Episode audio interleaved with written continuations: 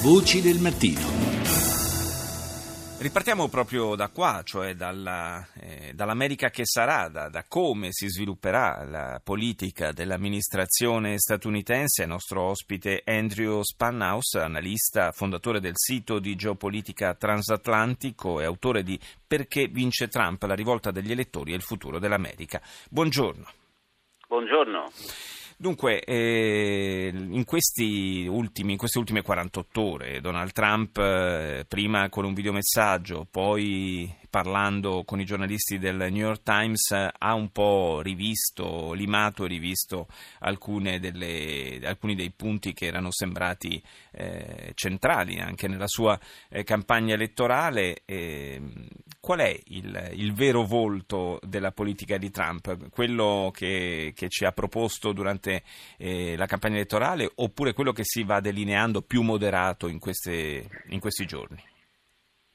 Eh, Donald Trump è quello che abbiamo conosciuto in tutta la campagna elettorale, non c'è da aspettarsi un cambiamento totale di lui. Tuttavia fare il presidente è diverso che fare campagna elettorale e si rende conto benissimo che non può andare avanti con mm, proposte, le proposte più provocatorie eh, ha dei consiglieri e delle persone nelle istituzioni che gli spiegano che una cosa come un'indagine Hillary, eh, contro Hillary Clinton eh, o chiudere un occhio eh, quando i gruppi estremi lo appoggiano ovviamente non sono accettabili. Detto questo, sono gli aspetti più eh, superficiali della sua campagna, per quanto problematici in alcuni casi.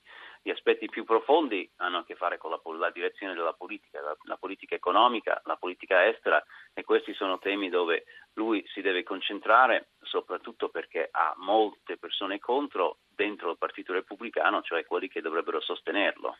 Beh, in, qualche, in qualche modo eh, Trump, per quanto eh, lui sia stato il candidato del Partito Repubblicano, ma a lungo anche osteggiato da, dall'establishment del Partito Repubblicano stesso, eh, possiamo dire che eh, è un po' la prima volta eh, che le elezioni presidenziali americane vengono vinte da quello che eh, nella sostanza è stato ed è un candidato indipendente, non era mai successo.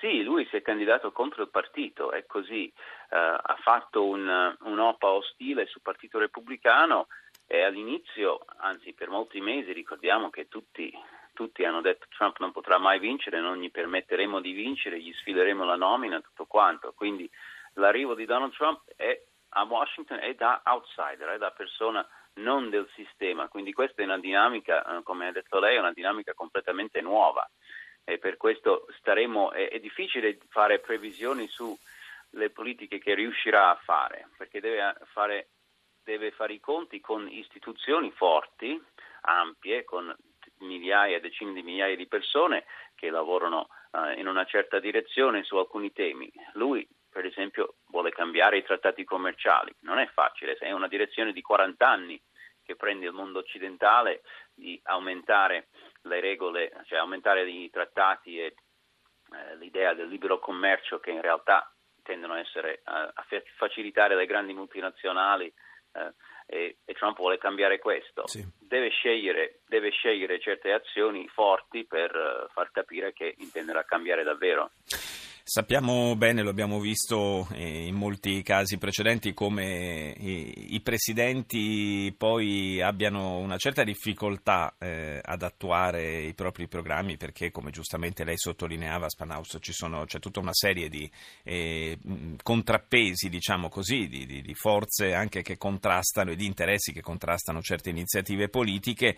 Eh, un, un, dato però eh, importante, al di là di, di quello che riuscirà effettivamente riuscite ad attuare del suo programma Donald Trump è eh, quello che probabilmente dopo queste elezioni assisteremo a, un, a nuovi assetti della politica eh, statunitense. Lei lo sottolinea anche nel, nel suo libro, eh, più che un, uno scontro tra repubblicani e democratici, da qui in avanti si profila uno scontro tra eh, rappresentanti del sistema, tra virgolette, dell'establishment e quelli invece eh, che sono contrari all'establishment.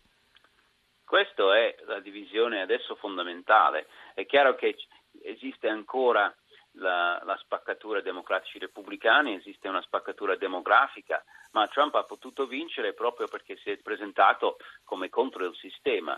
Bernie Sanders a sinistra ha preso tantissimi voti nelle primarie democratiche, anche Ted Cruz, un altro repubblicano, ha preso tanti voti e lo hanno fatto sugli stessi temi fondamentalmente, anche se Sanders non offende le persone come fa Trump, ma sugli stessi temi. E quei temi sono l'aspetto centrale è che esiste un sistema che è corrotto, nel senso che una sorta di casta che fa bene per una certa elite, una certa parte alta della società, ma non per la gente comune. Questa è la divisione che adesso si va delineando ed è importante guardare i contenuti di questa divisione e non focalizzarci, come purtroppo molti fanno, focalizzarci focalizzarci solo sugli aspetti demografici di, questo, mm. uh, di questa divisione, pur essendo, essendo molto, molto, evidenti. Sì, infatti è quello che cerchiamo di fare in queste settimane, in attesa poi che si, si insedi la nuova amministrazione e nella, nei fatti si capisca meglio quale sarà il suo indirizzo politico. Grazie a Andrew Spanhaus per essere stato nostro ospite.